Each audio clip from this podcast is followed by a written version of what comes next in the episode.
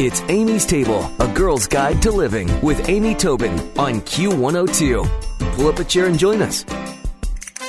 Lisa Woodruff is a professional organizer and productivity specialist from Cincinnati, Ohio, and she has helped thousands of women reclaim their homes and finally get organized with her practical tips, encouragement, and humor through her blog and her podcast at organize365.com.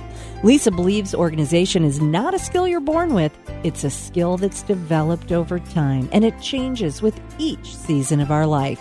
You can get organized, and Lisa is here to help. She's joining me today on Amy's Table to talk about her latest book, The Mindset of Organization Take Back Your House One Phase at a Time. Hi, Lisa. Welcome to Amy's Table.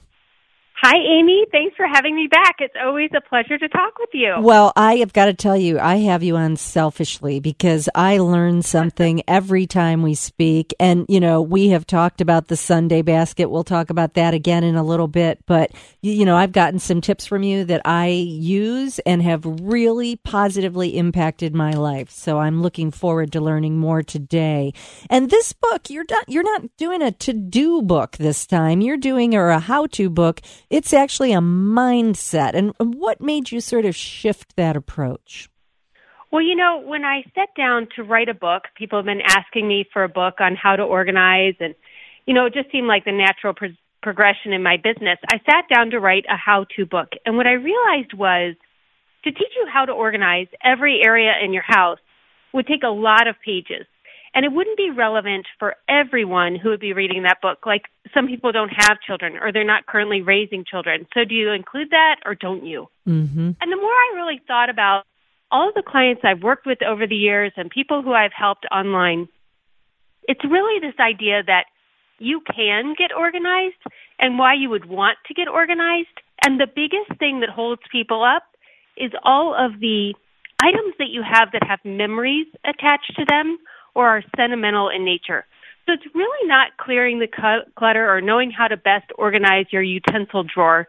It's more about why do you keep what you keep and what can you let go of and how can you transfer memories from items into your heart and into your mind and let go of the physical stuff.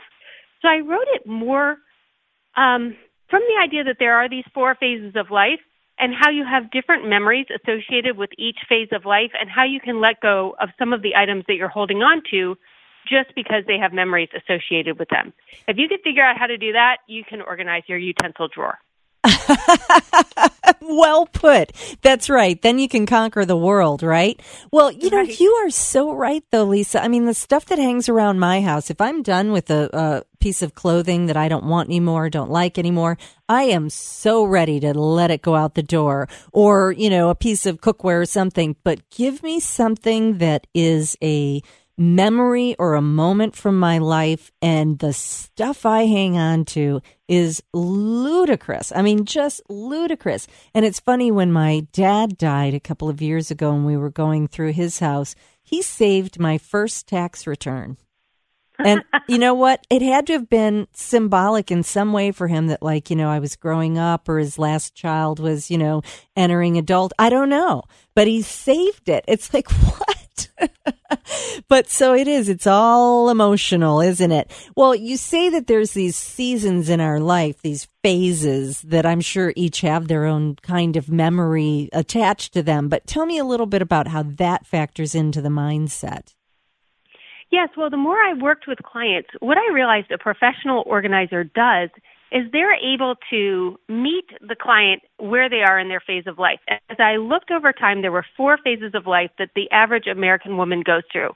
There are the childhood years, which are typically 7 to 21. And in those years, you're learning how to organize your bedroom and kind of take all of your possessions from other areas in the house and move them into this little mini apartment under your parents. And then you go out into the big world.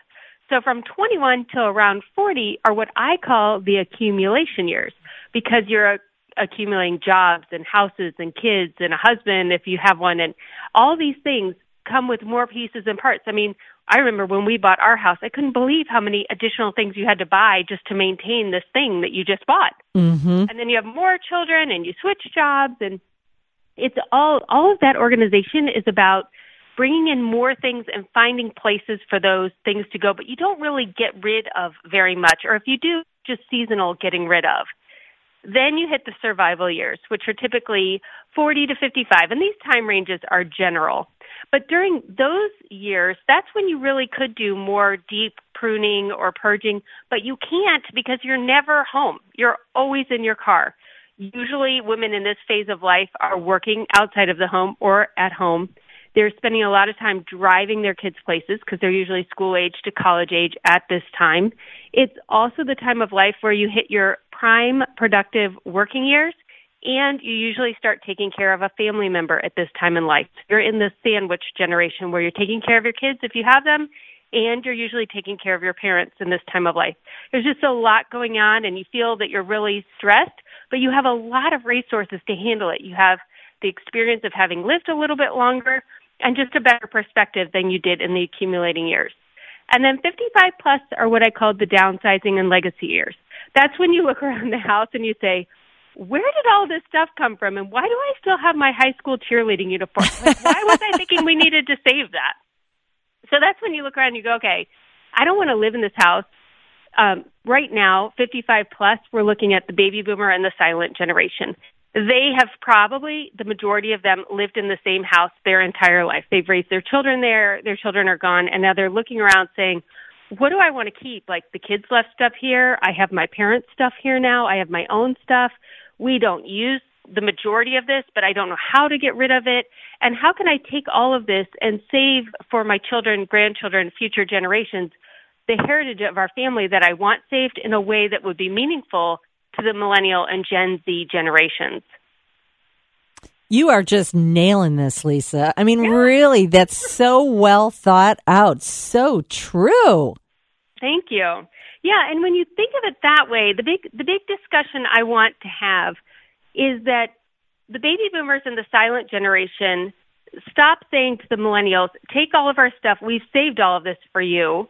Because the millennials want to live a lighter, more agile life. They aren't even buying houses. Like they want to rent, they want to travel. And so they feel burdened that their parents and grandparents are giving them this stuff. But at the same time, those baby boomer and silent generation people who back in the day, it wasn't Amazon Prime didn't deliver stuff the next day. Like you had to save money. You didn't buy it on credit. It took a long time to establish this China pattern that you bought that you want to hand down to your grandchildren who don't want it. We need to open up this dialogue so the millennials could say, I love you and I would love to hear about how you got this China pattern and what you went through and I would love to have a place setting of it. Or I would love to have a teacup that I could put on my Christmas tree every every year and think about you and your life and have that memory attached. But yet the baby boomers and the silent generation don't feel like, well, you don't care what I did and you don't appreciate me. Like let's have that discussion where we can have the memory without the stuff. I've got to tell you, you've got to go to Lisa's site. It's organize365.com. You can forward slash and add mindset for this latest book, but check out Sunday Basket. It is, it can change your life for sure. I think we also have the interview still on my website. If you type in Lisa's name on amy-tobin.com, you'll be able to hear the Sunday Basket interview. But great stuff, Lisa. Again, this book is The Mindset of Organization. Take back your house one phase at a time. And of course, you can hear more on Lisa's Organize 365 podcast. Lisa, thank you so much for joining me today on Amy's Table. Thank you, Amy. It is always a pleasure to talk with you. Stick around for another helping from Amy's Table on Q102. Q! It's Amy's Table with Amy Tobin. Yeah. Q102.